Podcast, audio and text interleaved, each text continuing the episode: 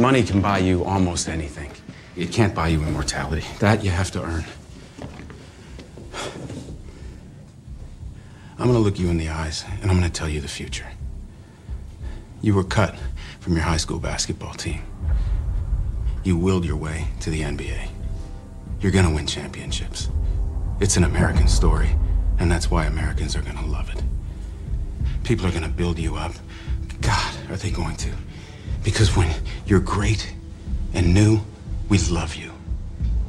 Man, we'll build you into something that doesn't even exist. You're gonna change the world. But you know what? Once they've built you as high as they possibly can, they're gonna tear you back down. It's the most predictable pattern. We build you into something that doesn't exist, and that means you have to try to be that thing. All day, every day. That's how it works. And we do it again and again and again. And I'm gonna tell you the truth. You're gonna be attacked, betrayed, exposed, and humiliated. And you'll survive that. A lot of people can climb that mountain. It's the way down that breaks them. Because that's the moment when you are truly alone. And what will you do then? Can you summon the will to fight on through all the pain and rise again? Who are you, Michael? That will be the defining question of your life. And I think you already know the answer. And that's why we're all here. A shoe is just a shoe. Until somebody steps into it. Then it has meaning. The rest of us just want a chance to touch that greatness.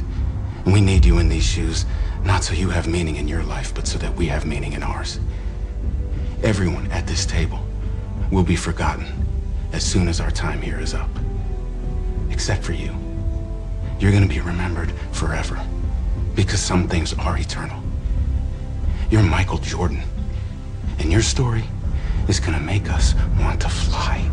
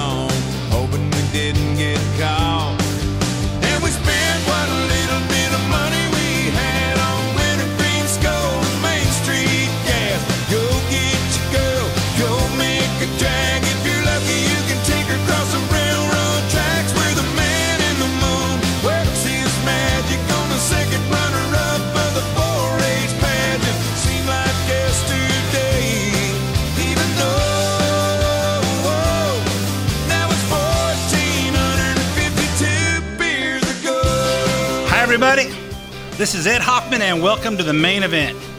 Yeah, that uh, I open up with that clip from the movie Air. Uh, if you didn't see it at the movies, it's on uh, Amazon Prime now, and if you have Amazon Prime, it's free.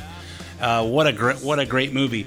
Um, so go on there and watch it, watch it until you get all these cool, uh, cool little uh, clips in there. I'll use some more of them from it as the weeks go by. That one, that one is a great, is a great uh, inspirational uh, little speech that that uh, that Matt Damon's character makes to uh, to Michael Jordan and his parents as they're getting uh, them to sign a contract with Nike to uh, to create the Air Jordan brand, and of course. And of course, you know me not being a huge sports fan, but this is how greatness works. We we create these these these heroes, and we build they build a they build these people into things that they that they that don't even exist. And then as soon as they get to the top we start tearing them down. And it's you know it's uh, he talks about how uh, it's not you know anybody can climb that hill. It's how you get how you handle it when you start going down the hill and they start humiliating you and and uh, you know you think and i think about I think about what we see going on with everybody who sticks their head head head out to be something great in this country, and I'll use Donald Trump as an example right here. But you know, and and this and this wasn't new to Trump as he got into politics, but he did something great for our country, and we didn't like him because he's arrogant, because he's arrogant and uh, uh, and he says what's on his mind. He says what's on our mind and uh, but we tear him down because he's offensive and he's arrogant, but he but he speaks the truth, and they will go to no length. Nothing is is too far to travel to, to tear this guy up and humiliate him and keep him from uh, from uh, killing the money tree that is our political system, and um, it's uh, it's it's an inspirational speech. It's an inspirational story, and uh, you know, as Matt Damon says, "Hey, you know what? Uh, um, a shoe is just a shoe till somebody steps in it, and and we don't need the, you don't need that meaning for you. We need it for us, because remember when we watched uh, Donald Trump making speeches in front of Mount Rushmore or on uh, Fourth of July with all those military machines flying over, and he made us feel good about being America. That's what we remember about Ronald Reagan. That's what we rem- remember about. Uh, about all great, all great uh, speakers and and leaders in our country, and you know what? Think about what how you feel when you listen to Joe Biden. I mean, think about even Democrats. How do they feel when they listen to Joe Biden besides embarrassed? We're going to talk a lot about that today, as we do every week. And uh, that song was Beers Ago from uh, Toby, Toby Keith, because I mean, uh, everything that we're going to talk about today, I'm going to bring up some stories that felt, felt like they just happened yesterday even though they were actually 1,452 beers ago. So, uh, and maybe even more beers than that, or more shots of uh, Patron than that. But they were a while ago. But we're going to try and connect the dots, follow the bouncing ball, and bring some clarity to some of the nonsense that uh, that they call the news these days. Uh, but before I do, let me introduce myself. For those who don't know me, my name is Ed Hoffman with United American Mortgage. If you're interested in getting involved in any of the fantastic opportunities that are real estate, and there are always fantastic opportunities in real estate, um, call me toll free at 855 640 2020. If you need financing, call me, tell, call me at 855 640 2020. Uh, if you need finan- uh, help financing a house you own or, uh, uh, or purchasing a house you'd like to own or getting involved in a, in a reverse mortgage to uh, to bridge the gap between the amount of years you have left in your life and the amount of money you have in your bank account, call me toll free day or night. Area code 855 640 2020. Uh, if you don't want to talk on the phone because it's so personal, but uh, you do want to get in touch with me, send me a go on to uh, edhoffman.net, click on the United American Mortgage logo, fill out the information, tell me how much how much information you uh, want back give us as much information as you want to give me, and you'll hear back from myself or one of my talented teammates. We'll help you find the missing pieces to your real estate financing puzzle. And uh, if you hear any part of the show you want repeated or you missed it, stay on edhoffman.net, click on the podcast page. You can hear the show as well as several past shows. You can also get the podcast on SoundCloud or iTunes, Apple Podcasts, where you can subscribe for free. And uh, once a week, I record and upload it on. Uh, fr- we record Friday mornings. It uploads Friday afternoon, and shortly thereafter, it'll download to your device uh, your phone or your computer or whatever you listen to podcasts on, and you can uh, listen to it on demand. If you have comments on the show, certainly don't keep them to, their, to yourself. Uh, you know, share them. But if you have comments that you want to say to me, email me to ed, at ed at edhoffman.net. Ed at edhoffman.net. All right, so uh, let's talk about. Uh, it's been one week since Title 42 ended, and because uh, Title 42 was the reason de jure why our country seems overrun by illegal immigrants, criminals, terrorists, rapists, human traffickers, drug dealers, and uh, and it's probably a few other and a, probably a few other people, uh, nice people scattered in there, and that's just what's going on. But we're to blame it on Title 42 this week. And I, I was thinking about uh, I, uh, Don and I were at uh, Outback Steakhouse over the weekend, and I and uh, and I ordered and I ordered one of my sides was broccoli, and I say, well, I, I like my broccoli. Uh, I like my broccoli. I like. Uh, I typically order a, a, bowl of melted butter with some broccoli pieces sprinkled in. So hey, we're, we're bringing over all these bad people with a few pe- with a few nice people uh, sprinkled in. So uh, so and if you listen to the administration, the Biden administration, everything is smooth sailing along the southern border. It's a stark contrast from what's actually happening as multiple states, including our own, are breaking under the massive migrant influx that we were warned about by our own State Department a few weeks back, as if it just started in the last few weeks. In Texas, new video from the border, Border Patrol Central Processing Center in El Paso showed 750 migrant men crammed into a room with a capacity for 120 people. Congressman Tony Gonzalez said the entire center, the entire center was six times over capacity, 6,000 people in a 1,000 capacity building when the footage was taken. I guess the migrants aren't, aren't listening to Homeland Security Secretary My, uh, Alejandro Mayorkas, and why should they?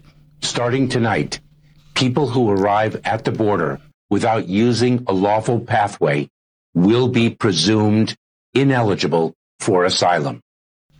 We are ready to process and swiftly remove people without a legal basis to remain in the U.S.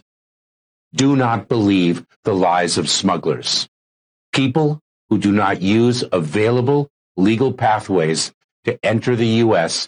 now face tougher consequences, including a minimum five year ban on re entry and potential criminal prosecution. We are prepared for this transition and will enforce our laws. Thank you. Yeah, can you say this clip was produced for effect? And apparently, the, he he made that he made that comment in front of the cameras, not in front of anybody, uh, so they could put it out there. But the same places they see that clip, they also see the clips from the uh, hearings where they hear our our uh, congressional leaders telling uh, telling Mayorkas said he's a liar and that our, our border is open and we're, the the border is not secure. You know what? It's almost it's almost uh, over information, but the Democrats are stupid enough to think that they can put out a video and that's the one people will watch. Sorry, not happening. Over the past week, Governor Greg Abbott has sent three separate busloads of mostly Venezuelan migrants to Texas, from Texas to Washington, D.C., where they were dropped off down the road from the Naval Observatory, also known as the official residence of the Vice President. Christian Flores, who's a, who's a local uh, newscaster in uh, Washington, D.C., uh, tweeted out Breaking! A bus bringing migrants from Texas just arrived at the Naval Observatory near Vice President Kamala Harris's residence. Busing has started back up since Title 42 expired, this time on Mother's Day. Texas Governor Greg Abbott also sent busloads of migrants Christmas Eve. Okay, newsflash. Meanwhile, Kamala gave this ironic statement to a reporter who asked her about the border at her fundraiser in Atlanta. I hear that everything in the last couple of days is going rather smoothly, given what the concerns were. And the bottom line, however, is that the issue of immigration falls squarely within the responsibility of the United States Congress. So we've done what we can, but the United States Congress has to pass legislation that is about dealing with this immigration system. Yeah, so uh, let's uh, let's now that Republicans are in charge of Congress. Of course, they didn't never did this uh, before January. Now the Republicans are in charge of Congress.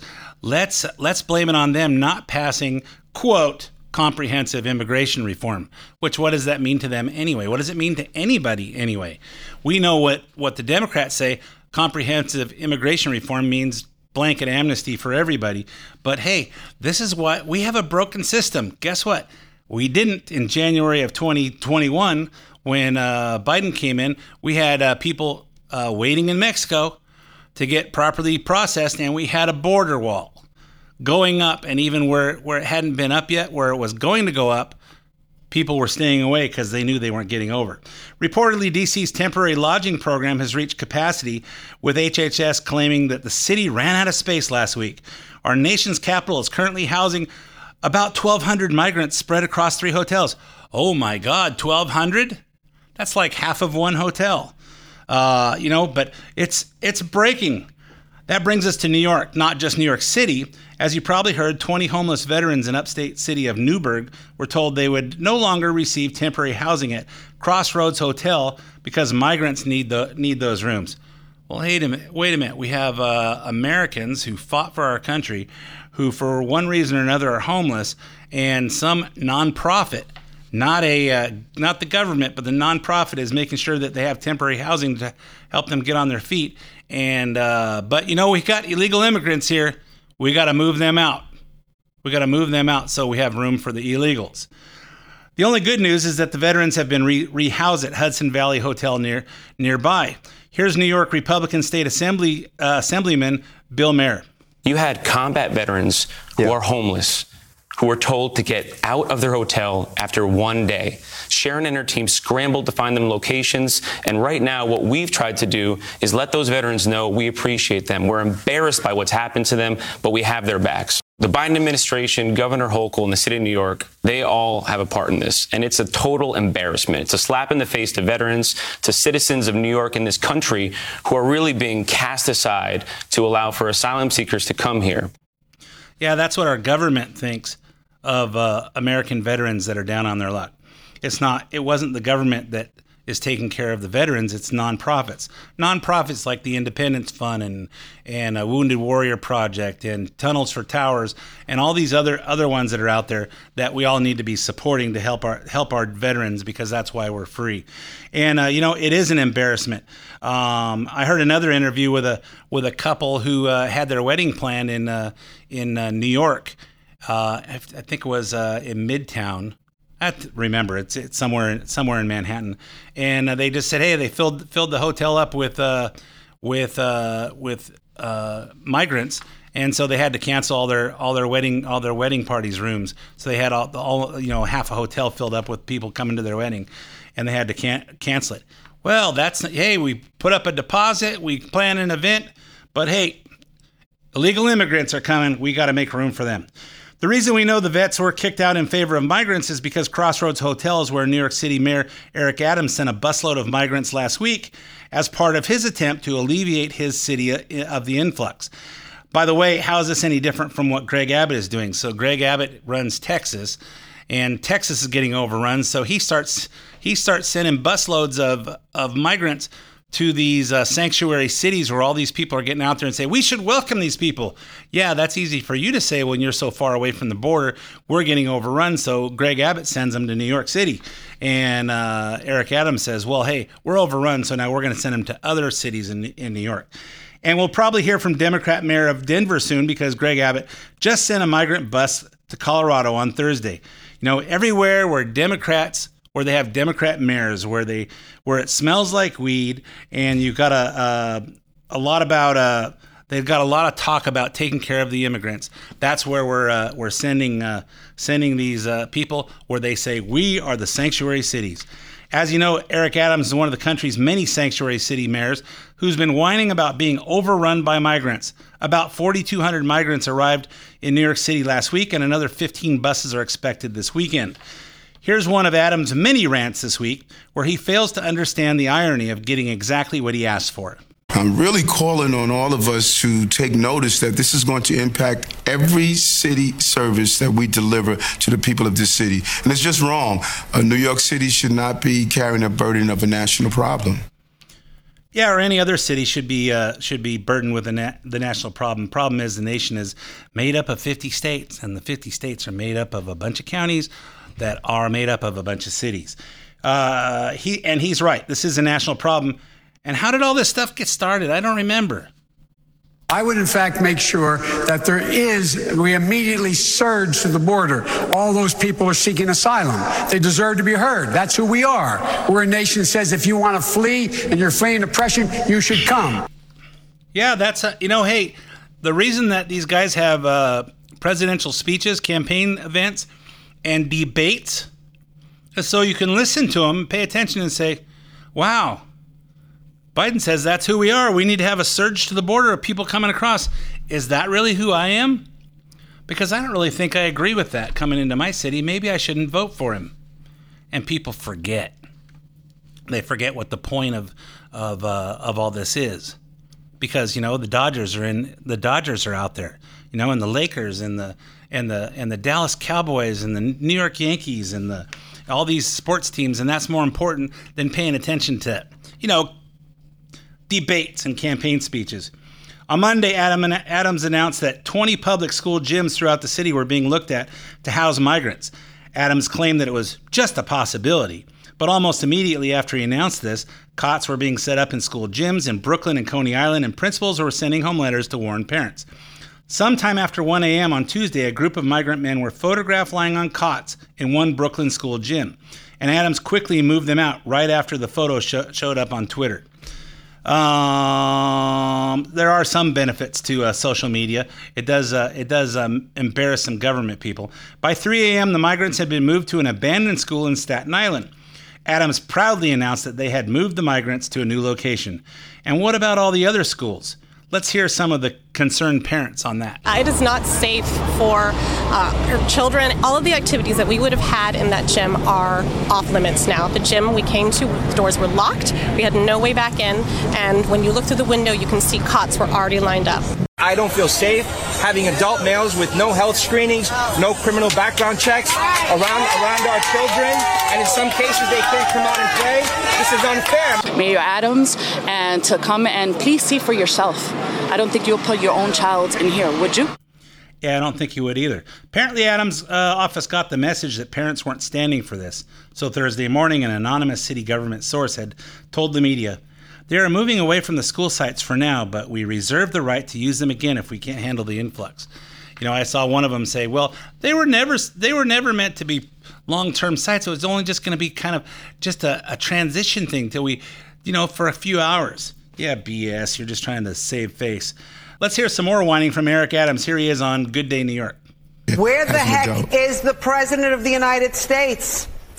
Uh, that, that is a good question, and I think we all should be asking, uh, why is this happening to a city that was turning itself around and will continue to do so? Uh, this should not be happening to New York City, Chicago, Los Angeles, and the other big northern cities, and really it should not be happening to El Paso or Brownsville, Texas. Right. No city should be carrying this burden. It's a national problem, and it needs a national solution.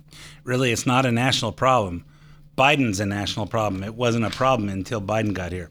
And finally, we get to California. The rest of the country may forget that we're a border state, but we know what we deal with here when it comes to illegal immigration. This week, the rest of the country got a reminder that one so called asylum seeker was cro- ha- who crossed near San Diego turned out to be an Afghan national on the FBI terror watch list. We still don't know much, but we know that the Border Patrol agents arrested him after he crossed with a group of migrants on May 10th.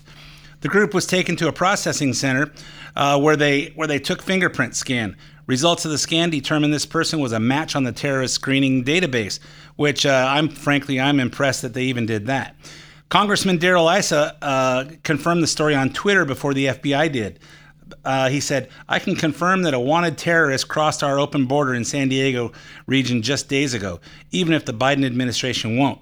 Issa elaborated on KUSI's news in San Diego this issue of national security. And as we saw uh, reports coming out over the weekend, there was an Afghani terrorist uh, on the watch list that was apprehended at our border.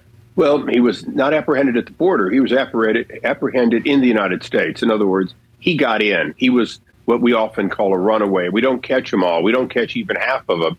So this is one now of about 80 people who we would call uh, valued targets, but this was a fairly high value target from Afghanistan.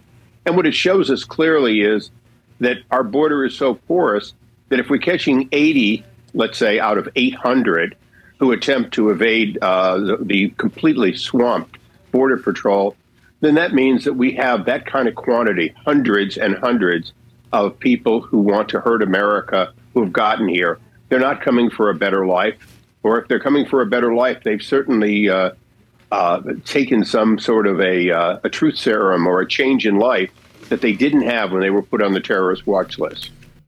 Yeah, I also explain how the concept of calling all migrants asylum seekers is not even legally sound, in addition to everything else that's wrong with this process. The laws, international laws on uh, asylum and refugee status, require that you first attempt to go to the first country you hit we're not the first country anyone but Mexico and Canada gets to in most cases. Secondly, the uh, the whole idea is there's supposed to be an adjudication. Since when there is, on those rare occasions, an actual judge who who makes the uh, the call and listens to the evidence, uh, far more than nine out of ten times these are false claims. It's pretty clear to anybody. Try to get through, make the claim if you get caught, and uh, the reality is that uh, you're going to get to stay here for years, if not permanently, simply because the system is swamped. Yeah, uh, you know, remember if you're an asylum seeker, you're you're getting uh, persecuted in your own country, and of course these people come from Venezuela, could go to Colombia, and uh, they could go to Panama, then they could go to Costa Rica, then Nicaragua, then Honduras, and then El Salvador and Guatemala, and then Mexico before us. You know, but uh, you know, we call them asylum seekers, just like uh, you know we used to call them illegal aliens. Then they were immigrants and they were migrants. Then they're now they're asylum seekers. Pretty soon they'll be refugees, and then we'll call them dreamers. Hey, I'm all out of time for part one of the main event, so stay tuned for five minutes of traffic, weather, sports, and commercials, and I'll be right back with lots more.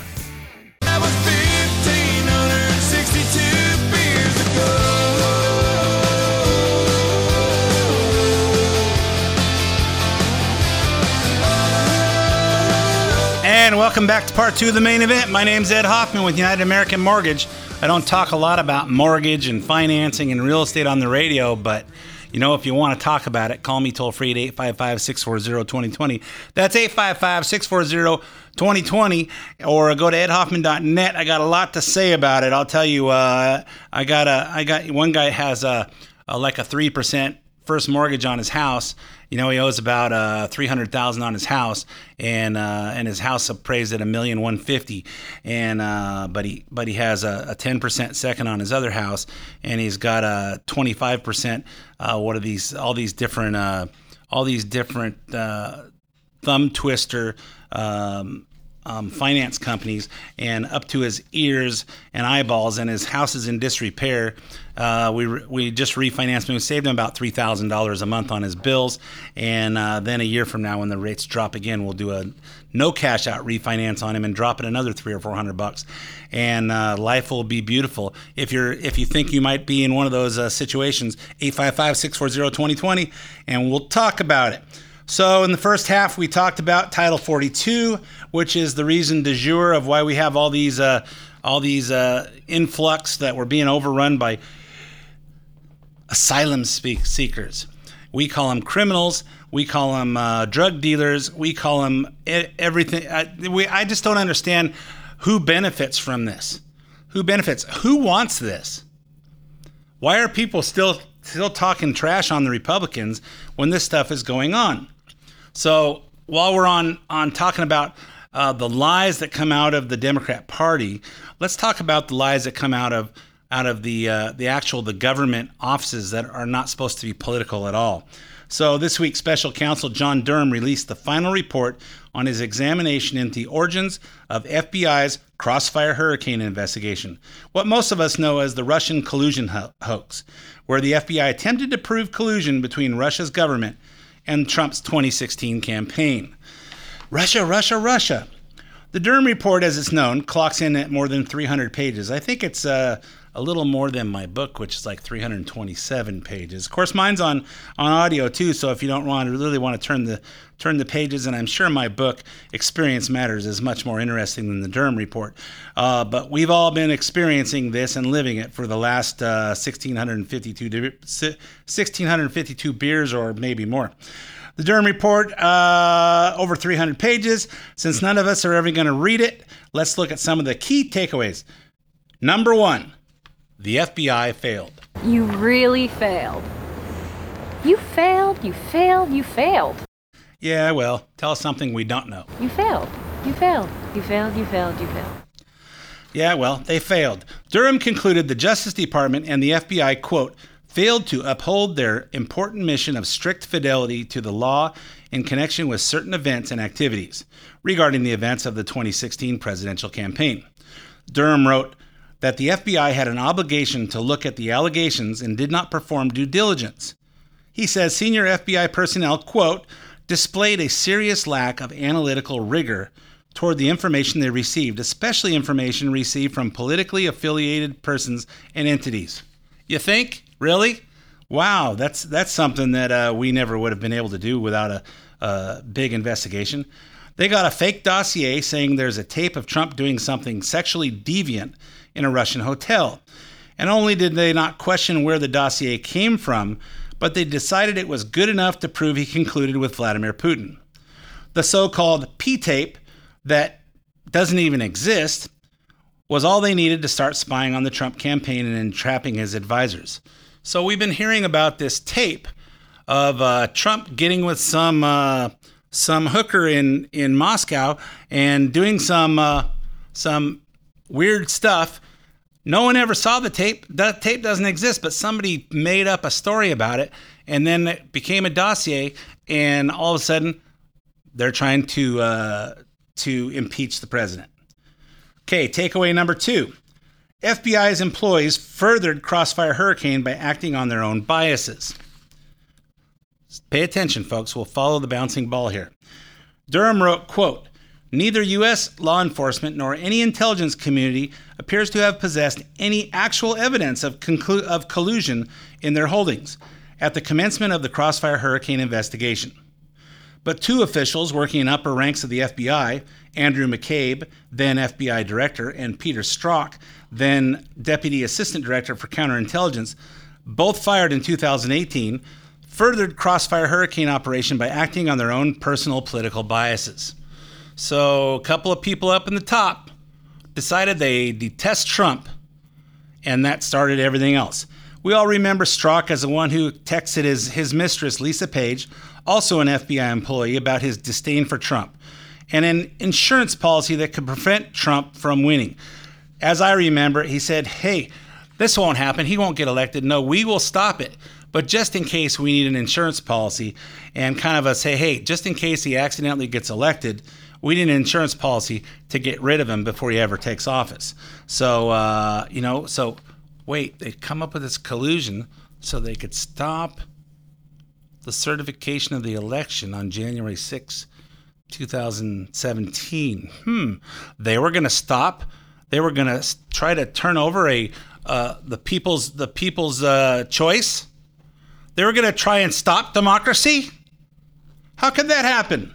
We should have an investigation into that. Oh yeah, this was the investigation, and realize that none of this, is, everything, all this stuff is meaningless if nobody has to has to pay the price for it. But I, I'm I'm veering off. Let me get back to this.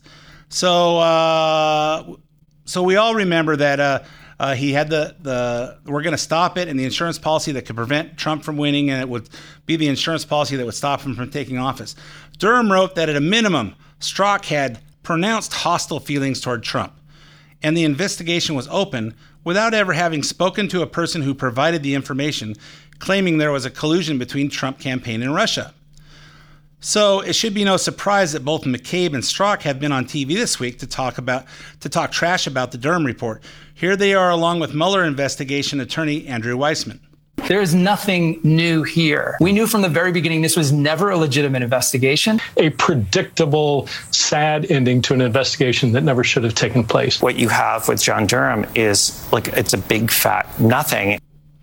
It's a big fat nothing burger. The fact that these guys were given a platform to uh, to comment before the public even had the chance to digest what was in this report just maddens me. You know, it's like, hey, you know what? Hey, Durham came out with this report. Nobody's reading it. You're getting a, a few reporters on Fox, on Fox and uh, Newsmax and OAN, a few little places, and some uh, and some podcasts. You get a few handful of places where people are reading it and they're reporting on it and they're talking about it, but no one even had had a chance to digest that. Hey, what does it mean? The Durham report. Who is John Durham? You know, remember, we pay attention and we know who John Durham is, but most of America doesn't pay attention. So the general public hasn't had a chance to even think about this. And before before they let uh, Andrew Weissmann and Peter Strzok and Andrew McCabe go on TV and say, "There's nothing here."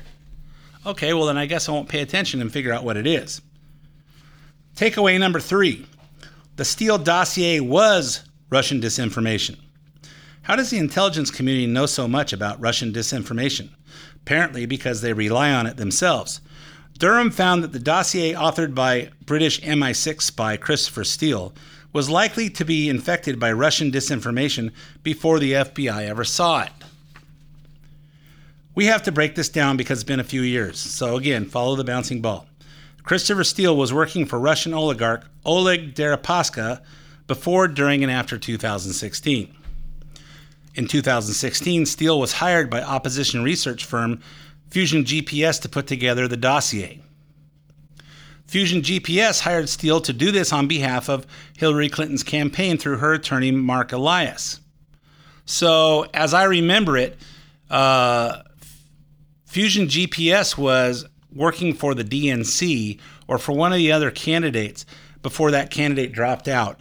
And then the Hillary Clinton campaign, as she became the last man standing in the in the uh, in the fight for the presidency, Hillary Clinton's campaign took it over and uh, and paid Fusion GPS to finish it. Durham discovered Fusion GPS was also working with Russian honeypot lawyer who lured Don Jr. and Paul Manafort to the Trump Tower meeting where they were promised dirt on Hillary Clinton and it turned out to be a trap. So they ta- they they they had her reach out to Don Jr. and Don Jr. set this appointment with him and Paul Manafort and the whole idea was to show look the the Clinton the the Trump campaign is is looking to get stuff from the the Russians. When she showed up, all she wanted to talk about was uh, adopting Russian babies. Um, so this was a full circle effort wherein Russian spies worked surreptitiously with the Clinton campaign to raise collusion suspicions about Trump. Christopher Steele started researching the Trump campaign before authoring the dossier. They duped our FBI into investigating. The agents who weren't in on it, some of them, like Andrew McCabe and Peter Strzok, were in on it. And then everyone involved spent the next four years telling America that Trump was a Russian agent. Let's not forget that the Clinton campaign and the DNC had to pay a $113,000 fine from the Federal Election Commission for violating campaign finance law by hiring these firms, who hired Steele. The DNC paid 105,000 of it, and Hillary's campaign paid 8,000. They are the ones who made us vulnerable to Russian disinformation, not Donald Trump. And of course, and of course, as I say, none of these people are being held accountable. So, key takeaway number four the FBI stabbed its own agents in the back. The report describes a dramatic moment in one of, the Dur- in one of Durham's interviews with an FBI agent. He asked the agent about when our intelligence community learned of the Russian intelligence that alleged Clinton campaign planned to distract voters from Hillary's email server problems by concocting a scandal about Trump's ties to Russia. Okay, remember this? That all of a sudden we found out that Hillary Clinton had her own server uh, somewhere and that she was sending official uh, emails with, uh, with confidential information, with uh, classified information out there uh, that is only supposed to be transmitted through the government's uh, servers that are, are secure and she's uh, on her BlackBerry sending these things through her own server, uh, so she can control who can track it. And uh, all of a sudden, when she gets caught, all of a sudden they had to uh, d- uh, come up with a news story to distract us from it. Remember the uh, the the story about classified information in in uh, Biden's in Biden's garage? Whatever happened with that? Remember the classified information in the Penn Center? What happened with that? Whatever happened with all this stuff on what about the Hunter Biden thing? Whatever happened all that stuff because something comes out that's true and they create something else that's not true to distract us from it. And American and the American public has a very short attention span. We know that some some of the intelligence community knew about it because the FBI or the I'm sorry, we know that some of the intelligence community knew because the CIA director John Brennan briefed Obama on it before it happened. But Durham writes that most of the Crossfire Hurricane agents he interviewed had never seen this intelligence, including the agents who were supervising. The report says that after reviewing the Russian intelligence with Durham's team, this agent, this agent, quote, became visibly upset and emotional, left the interview room with his counsel, and subsequently returned to state emphatically that he had never been apprised of it. The agent expressed a sense of betrayal that no one had informed him of the intelligence that someone should have told him about it. They were he was they were outraged. Wait a minute. I didn't know about this. People told me about this information. They didn't tell me it was made up. The report also states that then FBI General Counsel James Baker said he first learned of the intelligence from Durham's team. Baker said if he had known about it in 2016, he would have been ex- he would have been skeptical about Christopher Steele's report in the first place. Durham talked to other FBI FBI agents who say they would also have been more skeptical about Trump Russia allegations had they seen the intelligence. These agents felt that if they had been properly informed, they could have reduced the risk of reputational damage both to the targets of the investigation, i.e., Donald Trump, as well as ultimately to the FBI. Really? If you knew the truth, you might have done things differently? If the American public knew that the Hunter Biden stuff was not BS, if they knew that he was in on these these business deals with China and Ukraine and Russia, they might have voted different at the ballot box. So then the cheating would have even had to be bigger than than what it was. Hard to imagine if people knew the truth that they might have done things different. Durham concluded, quote, the speed and manner in which FBI opened and investigated Crossfire Hurricane during the presidential election season, based on raw, unanalyzed, and uncorroborated intelligence, also reflected a noticeable departure from how it approached prior matters involving possible attempted foreign election interference plans aimed at the Clinton campaign. You know what? But the bottom line on this is after the, discovering this, if they don't go after any of these people, James Comey, uh, Andrew McCabe, Peter Strzok, uh, Brennan, and the Clintons, this is all meaningless because they're just going to say, ah, there's nothing to see here, and we're just going to brush it under the rug. If they don't go after some of these people that duped everybody else, this is all meaningless. But nothing to see here. Let's hear Democrat Congresswoman and aging lunatic James Carville whine about how much this investigation cost. We've spent an awful lot of money as an American government on a report that uh, essentially uh, proves no wrongdoing. Durham is a is a kind of pathetic character. Four years, I don't know how many millions of dollars. I don't know how many people, how many of his friends he hired in his office to do what? To, to issue a, a, basically blatantly false report. Yeah, how do we know it's a blatantly false report? Because you said it? Because it doesn't fit your narrative?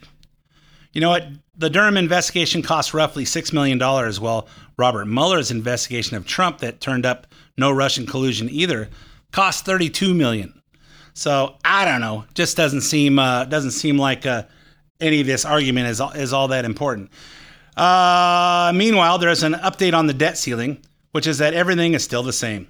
Biden met with a group of four again this week. No agreement was reached, and Janet Yellen said the same thing she said last week. In my assessment, and that of economists across the board, a U.S. default would generate an economic and financial catastrophe. If Congress does not address the debt limit, there are no good options the Treasury or the government can use to save us from catastrophe. Oh, blah, blah, blah, blah, blah. You know, what did she say? If they don't address the debt limit, the Congress is trying to address the debt limit the president doesn't want to negotiate anything. The only news is that Democrats are talking about the actual changes Republicans are proposing, as opposed to just making things up like they've been doing. Here's Hakeem Jeffries and Biden on McCarthy's proposed changes to work requirements for food stamps. Work requirements, so called work requirements, are non starter. I'm not going to accept any work requirements that uh, go much beyond what is already. Well, I, I voted years ago for the work requirements that exist but it's possible there could be a few others, but not anything of any consequence. Yeah, we don't want people that get uh, free stuff from the government because they don't have a job to have to uh, do something, go to school or or do some part-time work or do something to prove that you're alive. Uh, you know, so you know if we if we give you money for food, at least spend it on food so you're alive. Uh, show us that you're not spending it on weed and booze. Um, you know, and here's McCarthy and the Republicans' reaction to what Biden and uh, Hakeem Jeffries just said. But he also said um, on work requirements he'd accept not anything of any consequence. Where does that? I, I, I, don't understand anything that has consequences. This is a senator who voted for work requirements. If he doesn't want to have something that has consequences, he wants to borrow more money from China to pay an able bodied person who has no dependents not even to look for a job, not even go to school for 20 hours. Yeah, I, I love it when they're saying, hey, you know what? They're not going to consider anything with consequence. and you hear one of the guys go, losers. yep, uh, the Republicans are catching on that we like it when they say what we're thinking. And in uh, Hunter Biden news this week, Attorneys for whistleblower named Bud Cummins, a former federal prosecutor who has also worked for Mike Huckabee, are accusing the Department of Justice of illegal retaliation against him after he brought suspicions of Hunter and the big guy's foreign bribery activity to their attention in 2018. So listen to th- listen to this. Cummins' story is that in October of 2018, he emailed New York U.S. Attorney Jeff Bermans saying he was told about evidence that Joe Biden had exercised influence to protect his son's Ukrainian employer in exchange for payments to Hunter Biden, Devon Archer, and Joe Biden. Wow. So somebody from Russia or somebody from Ukraine called this guy and he told the guy at the US Attorney's office that he hey, this guy in Ukraine wants to come meet with someone from the US Attorney to tell him the same thing that we were hearing Joe Biden say in front of crowds in video thing talking about, "Hey, you know you're not getting our money if uh if this guy's not not fired." And then uh son of a bee, you know, six, six hours later, he was fired. So all this stuff was going on.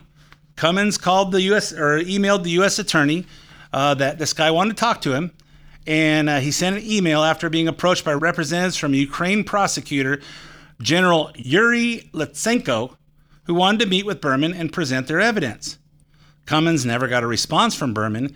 Instead, he got a silent retaliation from the Department of Justice one year later, in the middle of Trump's impeachment.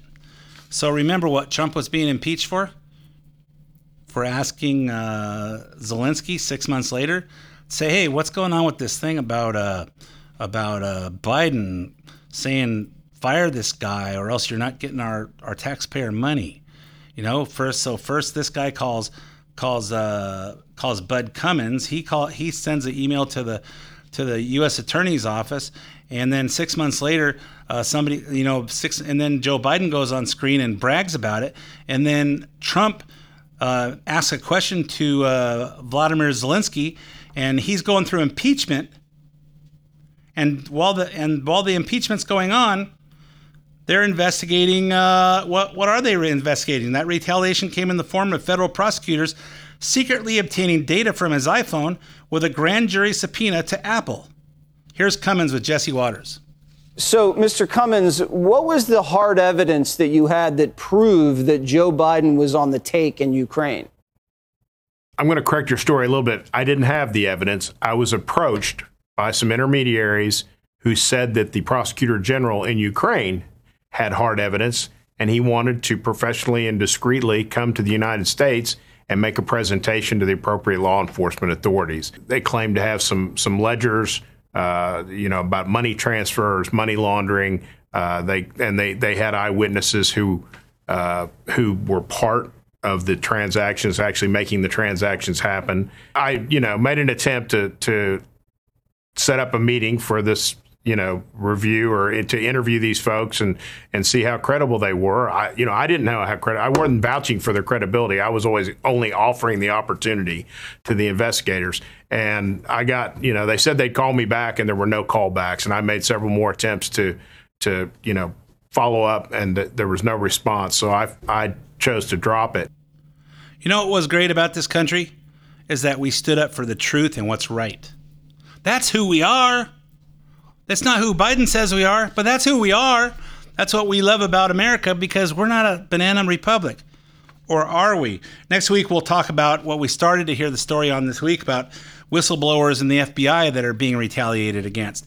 And specifically, some they were talking to uh, on Thursday in front of uh, Congress that were uh, that were whistleblowers on stuff that went on during January 6th. Not the January 6th Commission, not the investigation we saw on TV, but what was actually happening on January 6th when they were denying that there were FBI involvement in the in the whole January 6th thing, and when they when they made when they uh, tried to to whistleblow, the FBI suspended them indefinitely without pay. And I heard I heard one of the interviews where the guy said, "Hey, you know what? Uh, I'm I'm all about doing what's right for our country." Which proves that's probably the the great the the lion's share of the people in the FBI and the CIA. They want to protect our country, but a few bad apples at the at the top are corrupting this, and clearly, this country is becoming a banana republic. and you know where you you know hey the the top people at the top are just taking out the people that would be the uh, people that bring the truth to uh, to everybody's attention. Hey, anyway, I'm all out of time for uh, this episode of the main event. So keep your eyes open, keep your brain switched on, and uh, and pay attention. And if you don't, just listen to the main event next week. Hey, my name's Ed Hoffman. Thanks for listening, and I'll be back again with you next week.